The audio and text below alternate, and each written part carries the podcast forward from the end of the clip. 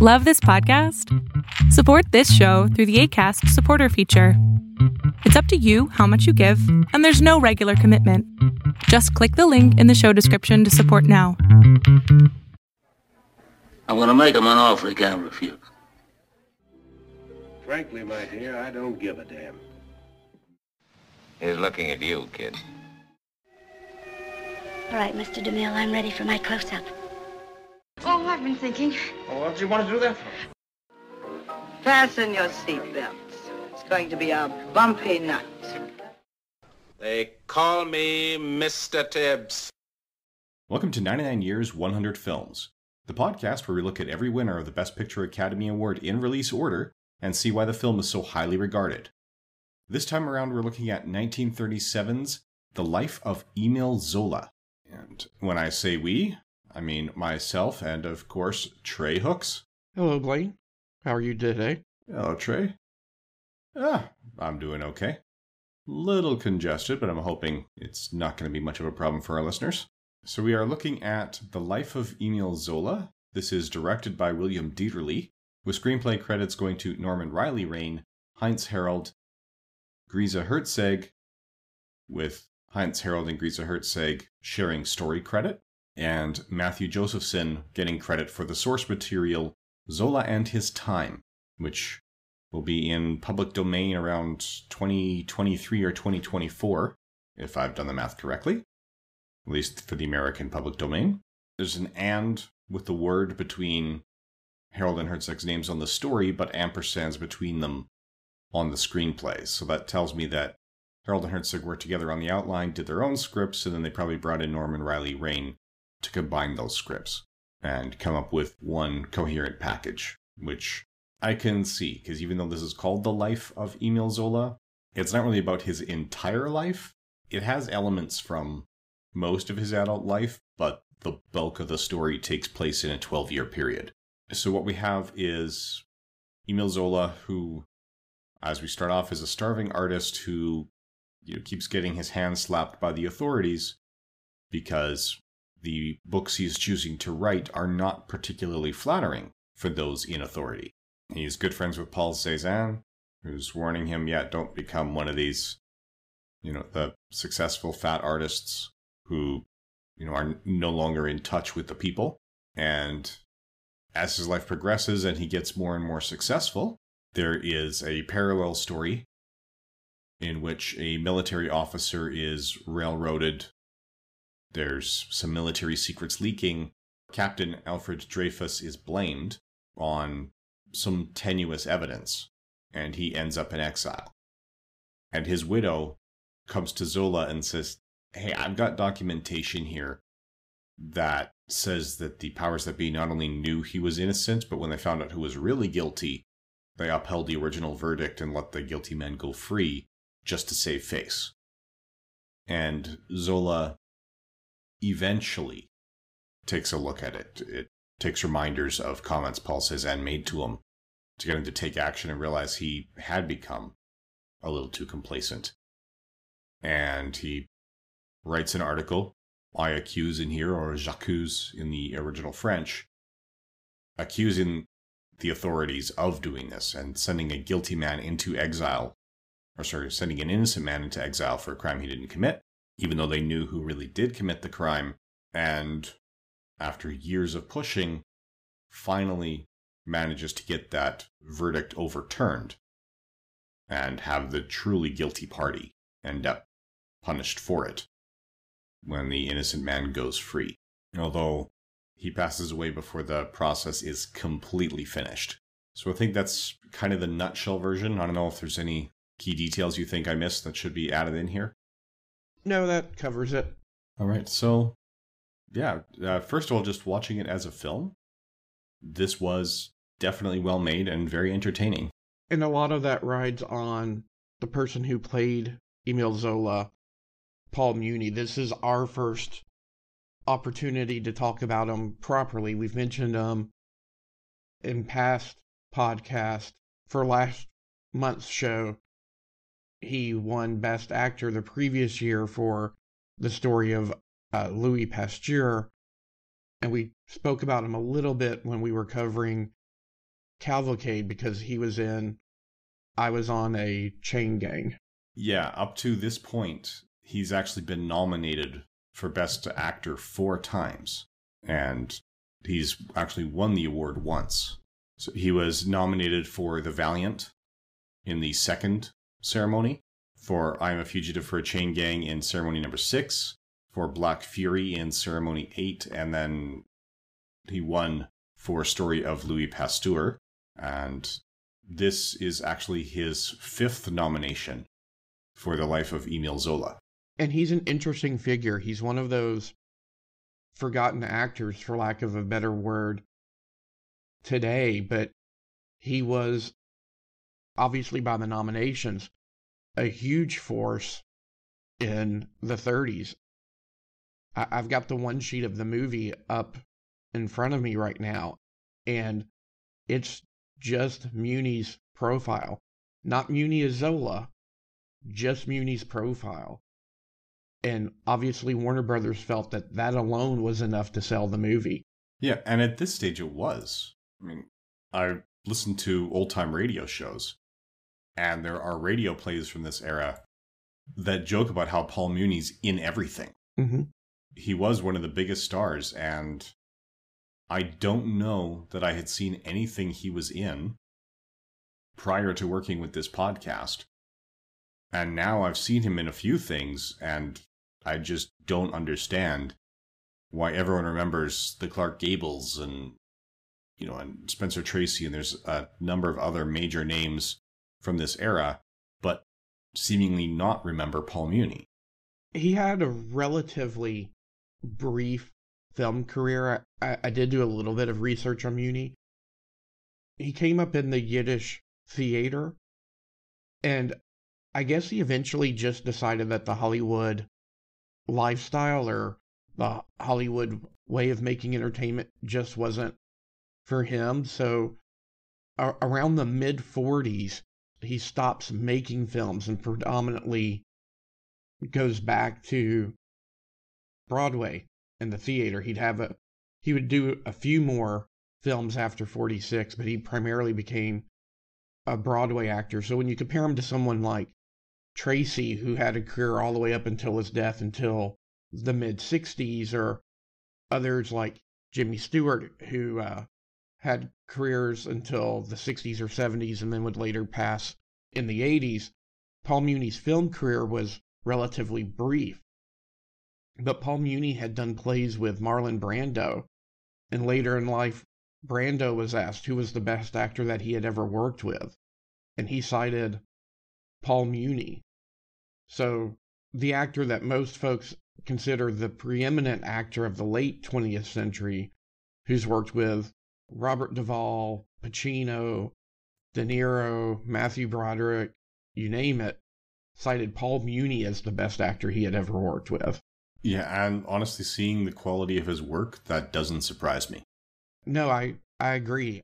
I don't think we have ever spoken about it because it hasn't been nominated, but I think the first film that really brought him into prominence or made him a box office star was Scarface. And while there's absolutely nothing wrong with Brian De Palma's Scarface from the 80s, most people don't realize that it's a remake of a Paul Muni film. Go watch the Paul Muni film. It's the better film. That's I I've actually heard that from a number of people. So I probably will get around to it someday, even though I'm not a, a huge fan of the the gangster genre, as people will hear when we get to 1972. But yeah, Muni himself, he is one of those actors. He's kind of like Gary Oldman is today, where you can see him turn in three incredible performances and not realize it's the same man because his performance is so transformative. I would not have guessed that he was only in his early 40s if I were only looking at footage from the end of this film. He's grown out his facial hair and checking pictures on Wikipedia. Muni is just one of several people who look incredibly similar to their real life counterparts, because this mm-hmm. is a true story. And if you look up the Dreyfus Affair on Wikipedia, a lot of people look remarkably similar. So Muni's hair is a little bit thicker than Emile Zola's, but he's got the same style. They dyed it white to make him appear like he's aging. And he had the physicality of an older man nailed. So you I had no problems believing that he was an 80 year old man when he was an 80 year old man. A lot of people easily overplay that when they're trying to play older. But Muni absolutely nailed it. So I, I give him a lot of kudos to that. This is one of the most convincing old person makeup jobs I've seen, and it's just, yeah, let's dye his hair a little bit white, and then the rest is all in his performance and not in the makeup. I've heard some compare Muni to Lon Chaney in that because of his particular theater background, he did a lot of his own makeup work and was really good at subtle makeup. Yeah, I I would not dispute that based on anything I've seen from either of them. And I've seen quite a bit of Chaney Sr. Chaney Jr. I've seen some of, but I don't think we'd have ever heard of Chaney Jr. if not for Chaney Sr. He is not one of the more talented people that's ever come through Hollywood. So, in terms of other key members of the cast, we've got Gale Sondergaard as Lucy Dreyfus.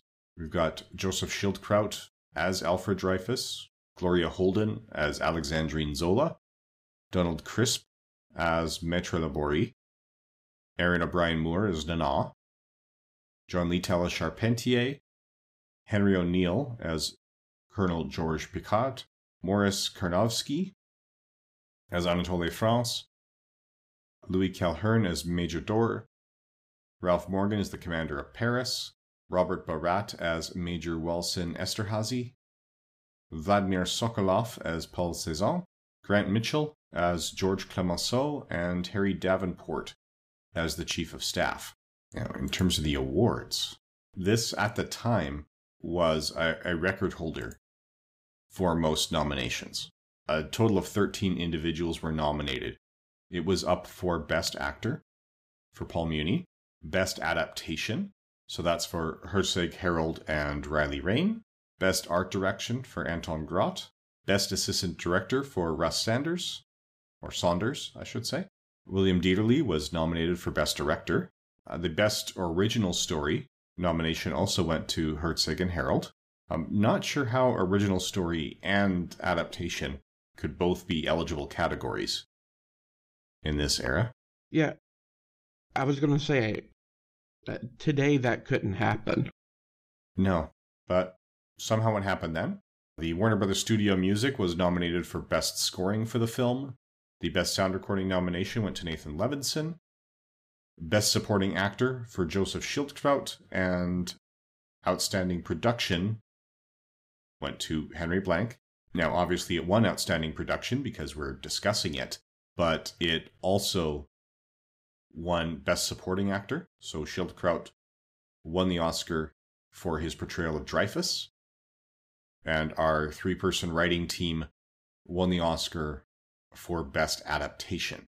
And I do know at this time you could qualify for adaptation if it was not what they considered an original story for any reason.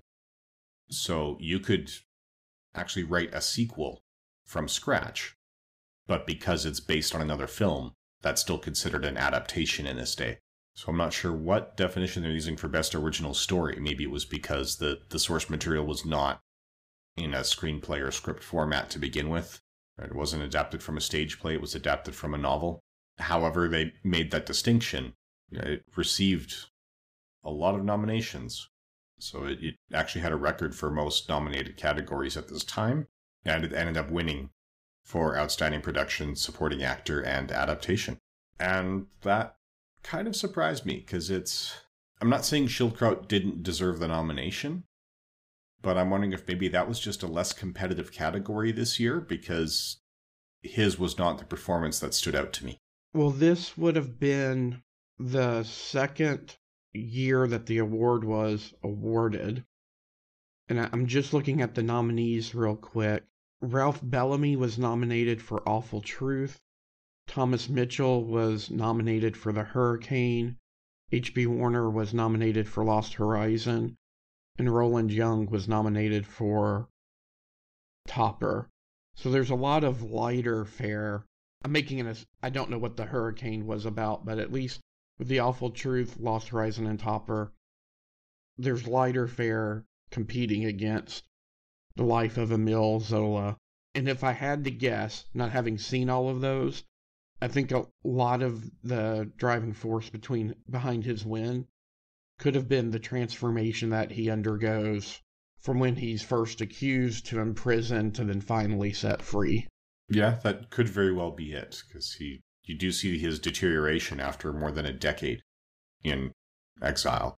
And the synopsis I'm finding for the Hurricane does make that sound like a drama as well. It's uh, directed by John Ford, produced by Samuel Goldwyn, set in the South Seas about a Polynesian who's unjustly imprisoned, and the climax features a special effects hurricane, starring Dorothy Lamour, Jon Hall, Mary Astor, and so forth. Yeah, so if they were gonna lean towards drama, it really would be between those two. Joseph Schildkraut's probably best known today for his two Twilight Zone episodes that he was in. Do you remember which two? Um, he was in Death's Head Revisited, where a SS, a former SS commandant visits as a revisits as a tourist a concentration camp, and he is the lead spirit, for lack of a better word, who uh, torments the returning commandant. And then the second one he was in was mm-hmm. he's the husband in the elderly couple in the trade ins, where an elderly couple is considering trading in their aging bodies for new, younger models. Okay, yes, both season three episodes. Okay. Yeah, for more detail on those, I would actually recommend the Twilight Zone podcast by, I'm blanking on Tom's last name right now. Excellent podcast, but it, it is a slow release schedule because he really takes his time. If it takes him three months to do it right, it'll take him three months to release an episode, but it'll definitely be done right. So if you have any interest in the Twilight Zone, check that one out. He's won a couple of Rondo Awards for that podcast as well. So looking at all the award categories, so this did beat out The Awful Truth, Captain's Courageous, Dead End, Good Earth, In Old Chicago, Lost Horizon, 100 Men and a Girl, Stage Door, and A Star is Born. That's the original A Star is Born. There have been, mm-hmm. I think, five versions now. So that's that was what it was up against for outstanding production. For Best Director, Dieterle actually lost to Leo McCarey for The Awful Truth. Uh, also nominated were Sidney Franklin for The Good Earth, Gregory LaCava for Stage Door, and William Wellman for A Star is Born. Best Actor, it was Spencer Tracy who won for Captain's Courageous. We also had Charles Boyer playing Napoleon Bonaparte in Conquest, Fredric March in A Star is Born, and Robert Montgomery in Night Must Fall. Best Actress went to Luise Rainer for The Good Earth, up against Irene Dunne for The Awful Truth, Greta Garbo for Camille, Janet Gaynor for A Star is Born, and Barbara Stanwyck for Stella Dallas. We've already discussed Best Supporting Actor. Best Supporting Actress went to Alice Brady for An Old Chicago. Up against Andrea Leeds in Stage Door and Shirley for Stella Dallas, Claire Trevor for Dead End, and May Whitty in Night Must Fall. Best Original Story went to A Star is Born by William Wellman and Robert Carson. Up against the writers Robert Lord for Black Legion, Niven Busch for An Old Chicago, and Hans Kraly for 100 Men and a Girl, in addition to this film. Best adaptation, the competition was for Awful Truth, Captain's Courageous Stage Door, and A Star is Born. There's a lot of names there. I'm just going to start skimming these. Other winners this year Best Live Action Short Subject went to The Private Life of Gannets. Two reels went to Torture Money because they had live action short subject one and two reels as separate categories, as well as Best Live Action Short Subject in Color. That went to Penny Wisdom because color technology had just started in recent years. Uh, the first color film was La Cucaracha, which is a, a, short film that was, it just had two color strips. So it was a little bit off, and they were really overplaying the color, you know, shining red lights on people's faces when they got mad and and that. So they were leaning really, really hard into it.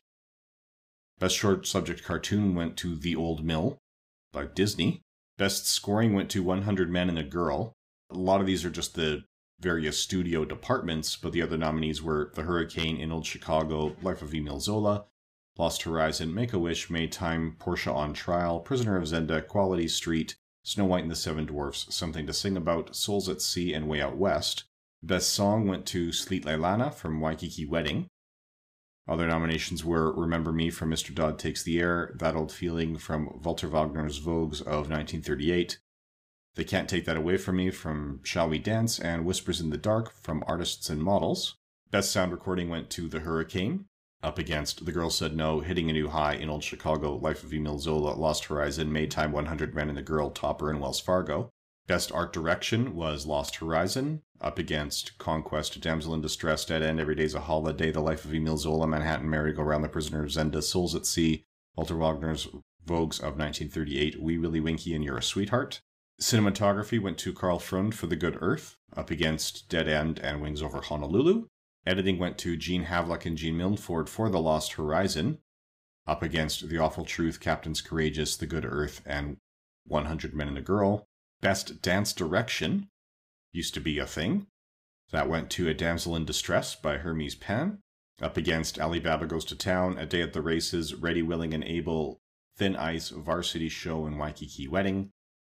And Best Assistant Director went to In Old Chicago for Robert Webb, up against Lost Horizon, Life of Emile Zola, Souls at Sea, and A Star is Born. So Zola had 10 nominations in this year, which was the record for the year and the record to date when this film came out. Uh, up against Lost Horizon and A Star is Born with seven each, Awful Truth and In Chicago with six, and so forth. So if we now look at how history has remembered these films, pretty universally looking at Letterboxd looking at IMDb, the highest rated films of the year are Make Way for Tomorrow, Grand Illusion, and Captains Courageous, with Humanity and Paper Balloons and Stage Door coming up pretty quickly after those. Which Grand Illusion, for whatever reason, wasn't nominated this year, but it's on the nominees for next year. Yeah, and the reason for that is probably because at this time, the nomination category is based on, and still is today, when that first airs in Los Angeles. So that's probably because of the delay getting that film over from France. Okay. We'll talk about that in much more detail in the 2004 ceremony with Crash, since that was one where they deliberately withheld the Los Angeles premiere for a year because they felt they'd have a better chance of winning in the next year's Academy Awards ceremony. And it did win, so it worked out for them. But yeah, that was a deliberate strategy that they employed. So, of the ones that were actually nominated for Outstanding Production, this is the only one I've seen. I've seen. Uh, the only one that I've seen recently is Lost Horizon, which I- I'll give a shout out to our good friend Rob Kelly. He covered on the Film and Water podcast. I know in the past I have seen Dead End and The Awful Truth, but I I was not able to rewatch those for uh, this recording, so my memories of those are a little bit older. Yeah, and yeah, looking at the IMDb ratings, they're of the nominees, they are putting Captains Courageous at the top of the list. That's actually, according to IMDb, that's number three for the year, where Life of Emile Zola is number 33 for the year. Whereas Letterboxd has Emile Zola. It's a little hard to figure out where that sits on the rankings because that it comes in at a 3.2 out of 5 on Letterboxd, and for some reason, anything that didn't get a number is sorted at 3.5 when I looked at it. So there's a lot of things that you can't actually quantify where they are on the list above it. Mm-hmm. And I just didn't have a couple hours to go through and sift through hundreds of films one at a time.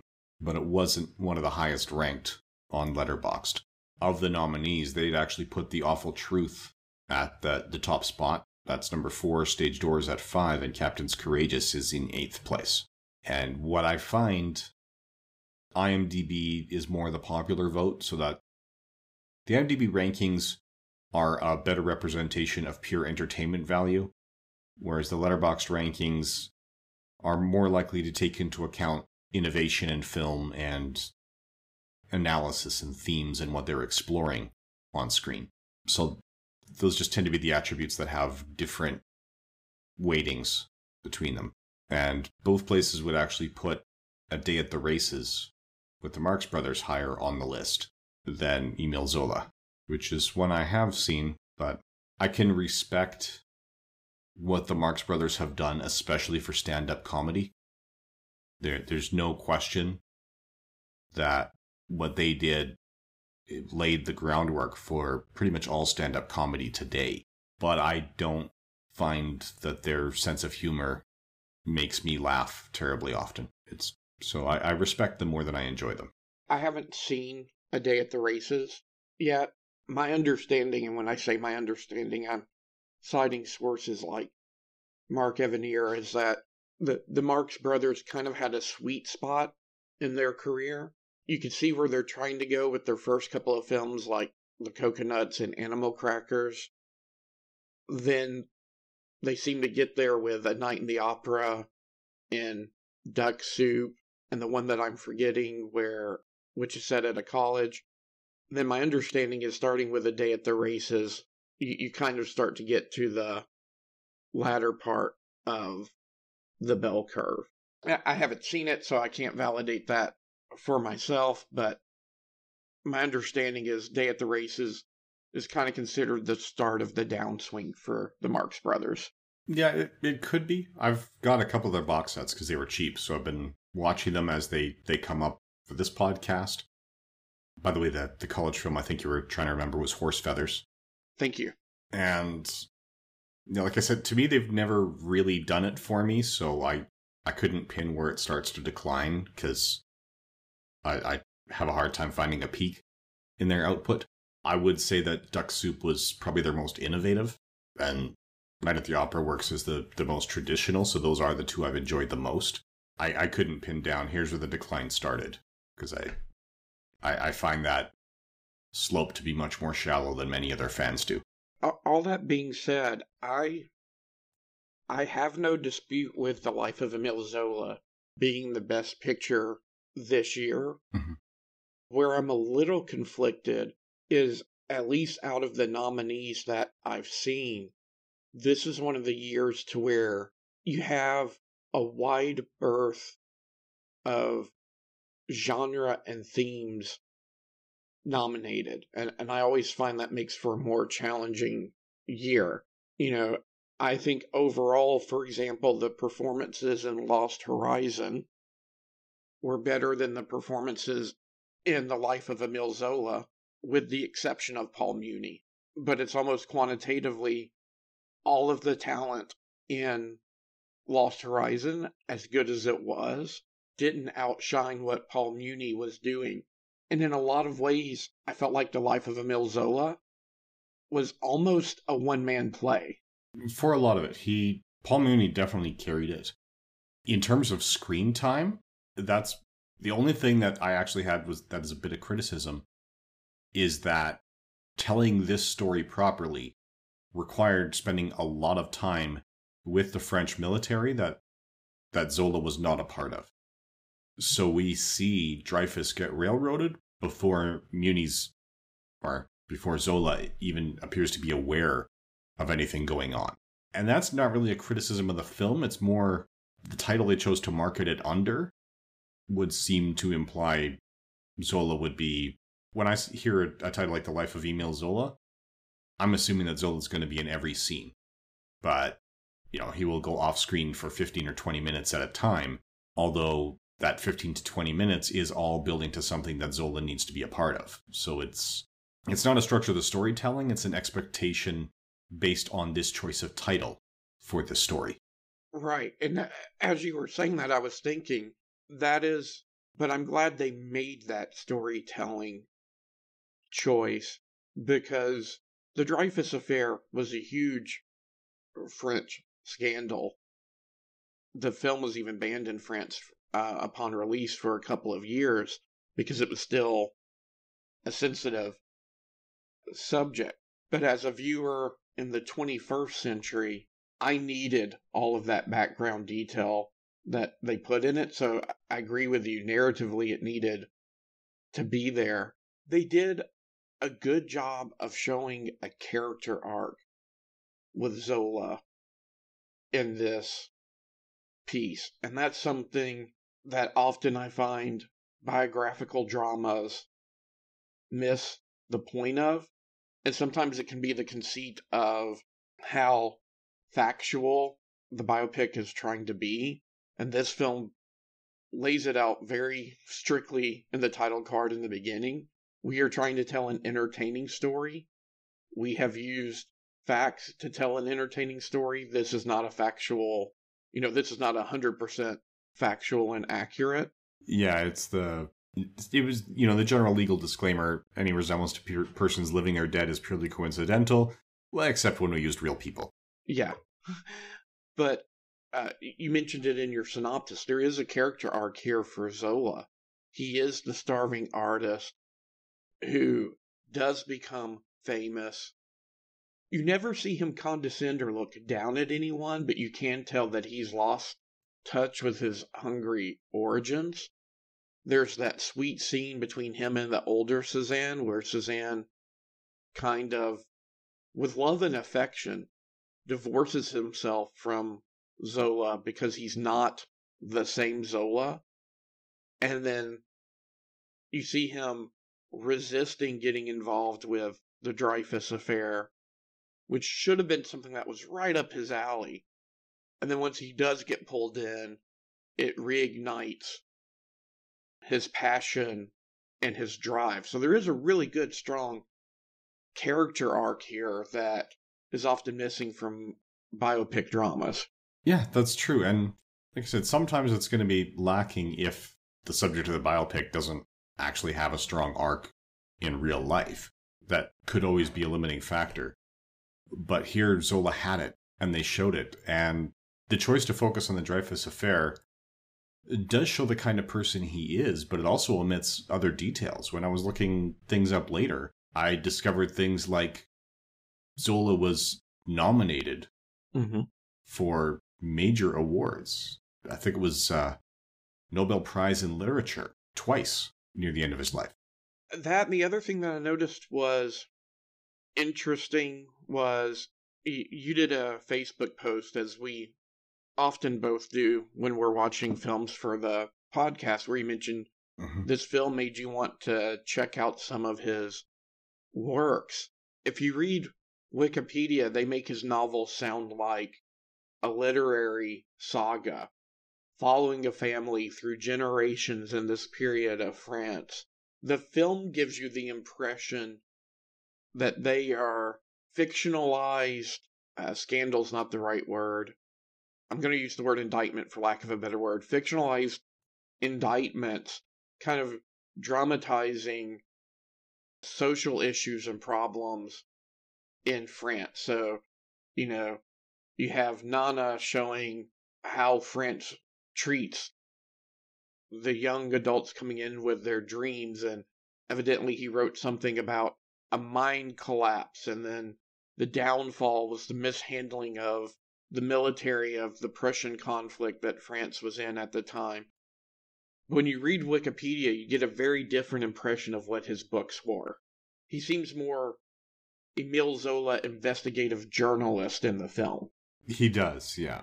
Whereas, like I said, in real life, it's more, you know, he will see a problem with society and write a completely fictional account of that problem for the most part. I think the reason that they focused on the Nas story it wasn't just because that was the, the book that put him on the map, but that was the one that was much more closely tied to real life. It, it does seem like a lot of them is like, well, here's a problem that's happening to a lot of people, so I'm going to do a completely fictionalized account where that happens to people, just so we start talking about it.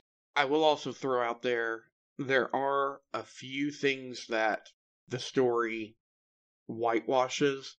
It's given a happier ending, perhaps, than probably happened in real life. In in the film, Dreyfus is exonerated. The reality is, in real life, he was offered a pardon if he would plead guilty, which he accepted because it was the only way out of his exile. And then the French government offered a general amnesty to all of the other involved parties. The amnesty settled or removed the criminal libel complaint against Zola. It also absolved the soldier, I'm forgetting his name, who came forward in support of Dreyfus. Unfortunately, it also absolved all of the general staff who were complicit in the cover up. There's also a historical belief that a lot of the targeting of Dreyfus as the scapegoat was the fact that he was a, a Jewish immigrant. And the film makes a choice to sidestep that. I think there's only one blink and you miss it reference to Dreyfus being Jewish. Uh, some people now think that was because they were trying to avoid a hot topic at the time because of what was starting to happen in Germany in this period. But but I thought it was worth mentioning. Yeah, and it has been mentioned by others. I've actually looking at the Letterboxd reviews after watching it. Most of the one star reviews are giving it one star or half a star because it didn't put enough focus on the anti Semitism. That that seems to be the primary complaint of the people who are giving it low scores, is that that was a key part of reality that is not a key part of the film. And I I don't blame the film for not focusing on it, particularly mm-hmm. because of the time that it came out. But also, I think you would have had to take more focus away from Zola to give an impression of either the anti Semitism views of particular characters or just of the culture at the time.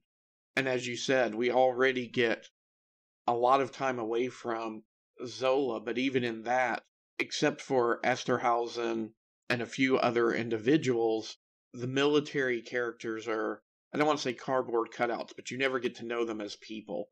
So I don't know how you would kind of flesh out that anti Semitism without taking more time away from Zola.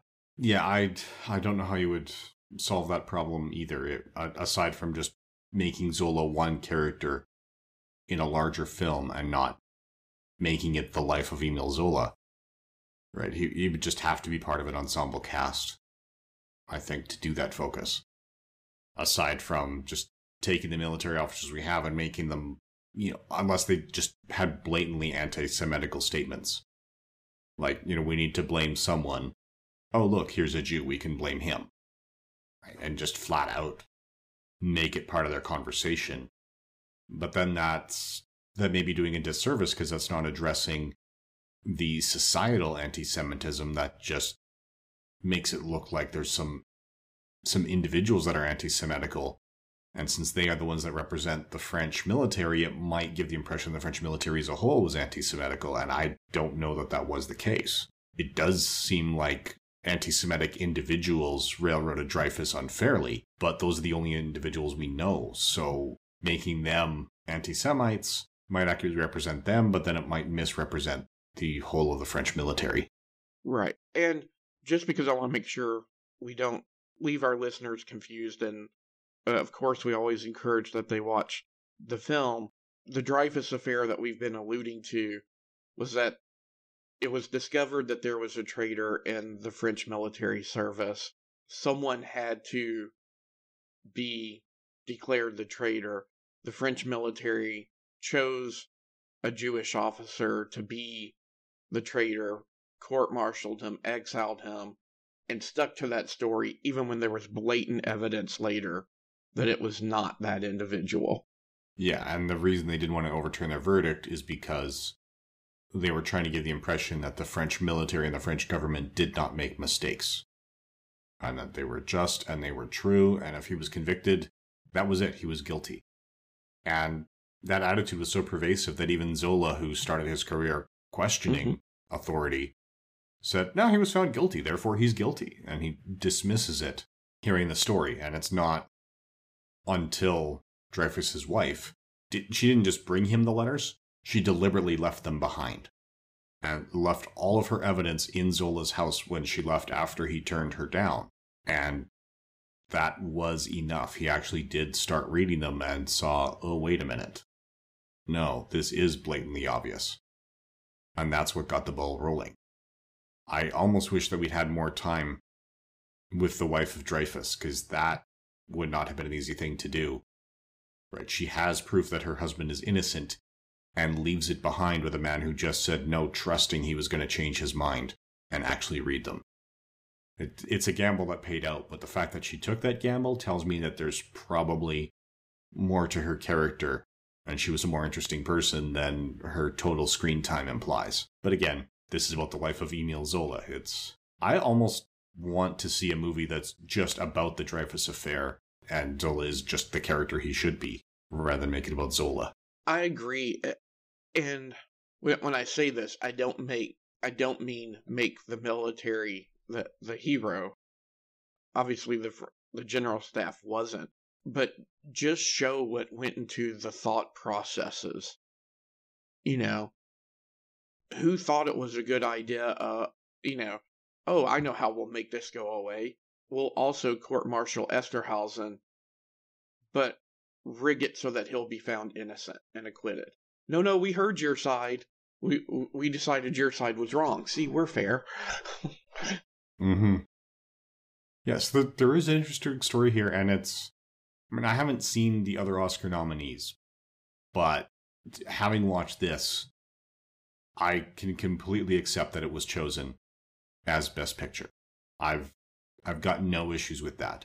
The fact that it shows up so far down the lists, I mean, some of it might be skewed because, like I said, the predominance of the the reviews that actually have comments with the low ratings are the ones that also say you know that they're missing a key part of the story with the anti-Semitism, and they may be right. But in the the culture at the time, it wouldn't have been as easy to spotlight that. So yeah, to me, seeing it this far down the list isn't automatic evidence that the Academy was wrong to pick this film, but it is compelling evidence that I should take the time to track down the other nominees that are considered to be even better than this. No, I, I agree. I also think and the, I often find this the case. I also think a key driver in some of these things is, of course, the number of people who have seen something. You and I are film lovers, and we talk to other film lovers. You know, our our good friend Paul Spataro on Is It Jaws? You know, how many times has he mentioned? I discovered actor X, and then I consumed everything I could find with this particular actor in it we're in a generation who grew up knowing who Spencer Tracy, Cary Grant, Humphrey Bogart were. If I'm doing my job right with my kids, my kids will, but I don't know that by and large their generation will remember those same names that I just rattled off. When you look at who is involved in the picture, there are no names here that would make somebody seek this out. Yeah. I mean, Dieterle and Muni are both strong names for their era. But as we were saying earlier, they did not end up as household names. The Awful Truth is an early, early Cary Grant film. Captains Courageous, you know, we've already mentioned Spencer Tracy. Dead End was a Humphrey Bogart film. I first saw Dead End not even because of Humphrey Bogart, but because of how television worked in the late 70s, early 80s in uh, different parts of America and what they used as filler. The, the Bowery Boy films were part of um, my normal Saturday, Sunday routine, and the Bowery Boys spun off from the Dead End Kids, and the Dead End Kids came from dead end. So there are different, uh, you know, even Lost Horizon. You probably don't know that film, but you know Frank Capra because of other films he's done, so you may have stumbled into that film. I just don't know that there's an entryway unless you're people like us or you hear people like us recommending it for people to go, oh, the life of Emile Zola. I need to check that out. Yeah. Yeah, I I would agree with that. So Right. So yeah, I guess the last thing to do is say who would we recommend this to? So who should make it a priority to track this down and watch it?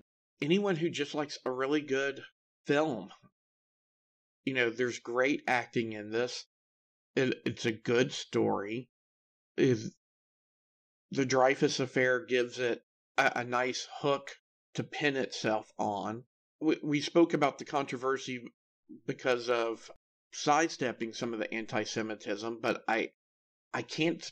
I, I have a ten year old and a twelve year old. I I don't see anything objectionable to where I wouldn't want them watching this if I was watching this. So you know, there's nothing particularly gruesome in it. It, it does go up to Emile Zola's death.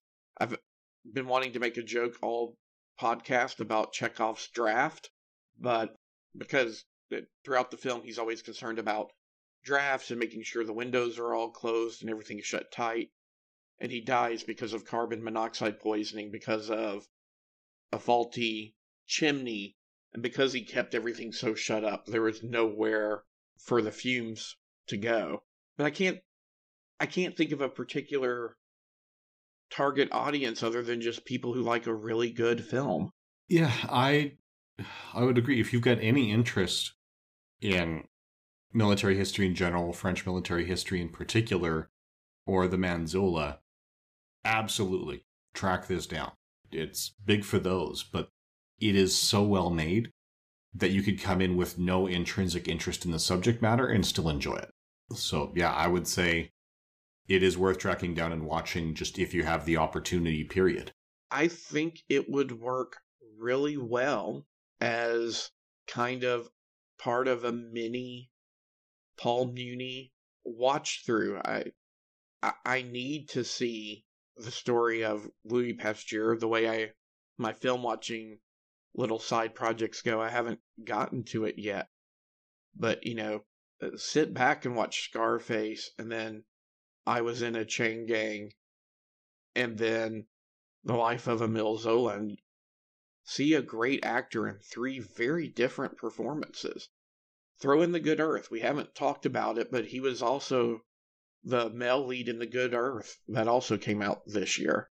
Yeah, that was uh, Wang Lung. So I've actually got his Wikipedia page up. He ended up making 22 films for Hollywood. Feels like more. They even have a quote from Hawkeye Pierce in an episode of MASH talking about his childhood in the Great Depression. He says, You knew where you stood in those days. Franklin Roosevelt was always president, Joe Louis was always the champ, and Paul Muni played everybody looking at Muni's film career, his debut performance was in The Valiant, and he was nominated for Best Actor. Later that year, he did Seven Faces. That was 1929. In 1932, he did Scarface and I Am a Fugitive from a Chain Gang, nominated for Fugitive. 33, The World Changes. 34, Hi, Nellie. 35, he did Bordertown, Black Fury, and Dr. Socrates. There was enough backlash over Bette Davis not being nominated for Of Human Bondage in 34, that in 1935 and 1936 they allowed write in votes. And Paul Muni came in second in the voting for Best Actor for his role in Black Fury when he wasn't on the ballot. That was pure mm-hmm. write in votes. Got him second. So if he was on the ballot, he could very well have won that year as well. 1936, he won as Louis Pasteur in the story of Louis Pasteur, also directed by William Dieterle. 37, he was in three films The Good Earth, The Woman I Love, which we haven't talked much about, and Life of Emile Zola. 39, we've got Juarez and We Are Not Alone. 41 is Hudson's Bay. 42, Commando Strike at Dawn. 43, he plays himself in Stage Door Canteen. 45, we've got A Song to Remember and Counterattack. 46, Angel on My Shoulder. And then 52, we've got Imbarco a Mezzanotte he plays the stranger with the gun.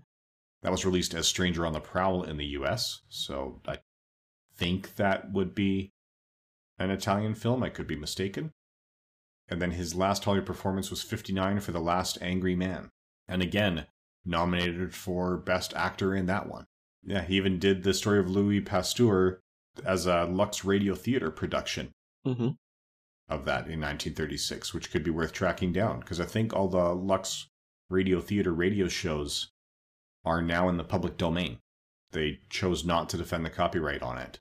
So that's one we probably could legally track down for free if it still exists and check out his purely auditory performance on that one. But yeah, I I I can't think of anyone I wouldn't strongly recommend this to.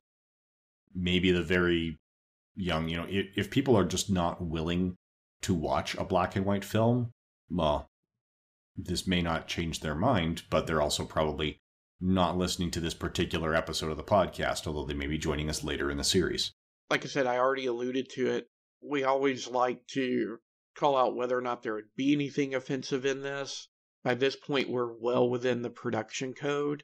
It's alluded to that the inspiration of the novel Nana is a prostitute. Anyone who's not looking for it, like a child's not going to pick that up from the way it's presented in the film. It ignores the anti Semitism, but at the same time, that also means that there's nothing aggressively offensive. There's no slurs that you would need to be worried about someone picking up and learning and repeating or anything like that. You know, I, again, I, I mentioned the way TV worked, you know, in the late 70s, early 80s on the secondary stations in the States in the big enough markets. There was normally an affiliate that would have kind of a family classics show. I could see this being when when they didn't have something literary, they would go for something quote unquote historical. I could see something like that fitting in that time slot on something like this fitting in that time slot on that type of show. Yeah, I, I certainly could too.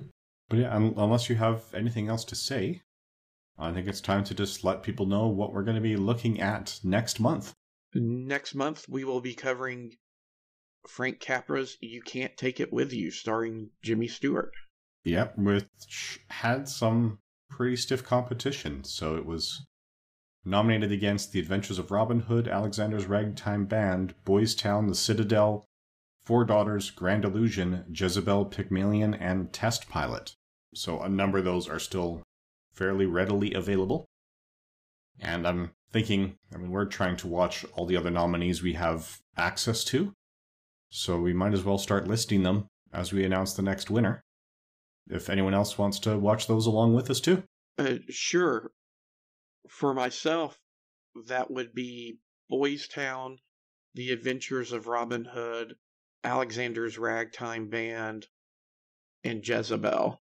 Yeah, and I've I've seen the Adventures of Robin Hood fairly recently, but yeah, uh, Jezebel, Grand Illusion, and Pygmalion are readily accessible. I've actually got uh, a wonderful box set released by the Criterion Company, 50 Years of Janus Films, mm. which is 50 movies with Criterion quality transfers but no bonus features and Pygmalion and Grand Illusion are both in that set. Grand Illusion is also currently available on the Criterion channel, if anyone's subscribed to that streaming service, which I am very happy with because it's also one of the few streaming services that launched simultaneously in the US and Canada, so we can actually get it. It's yeah, trying to watch things on CBS All Access is a bit of a pain. Even though CBS All Access is now finally available in Canada, they're honoring existing contracts, so the Star Trek and Twilight Zone shows are not actually on the service in Canada. Ugh. Because they were licensed to others. So it's. Uh, yeah, the reviews were all negative. I checked it. It's like, yeah, the service works fine, but the shows I came for are not here.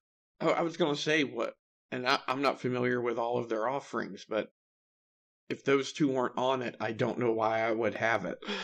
Yeah, pretty much. Uh, their original shows will probably eventually land there now that the service is is running.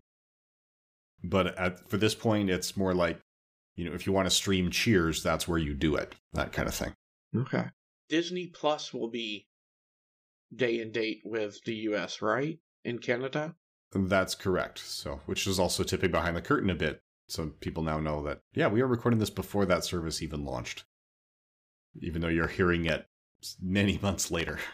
All right. So, yeah, join us again for next month when we talk about You Can't Take It With You and a number of others. Thank you for listening. Thanks, everyone. My mom always said life was like a box of chocolates. You never know what you're going to get. Please, sir, I want some more.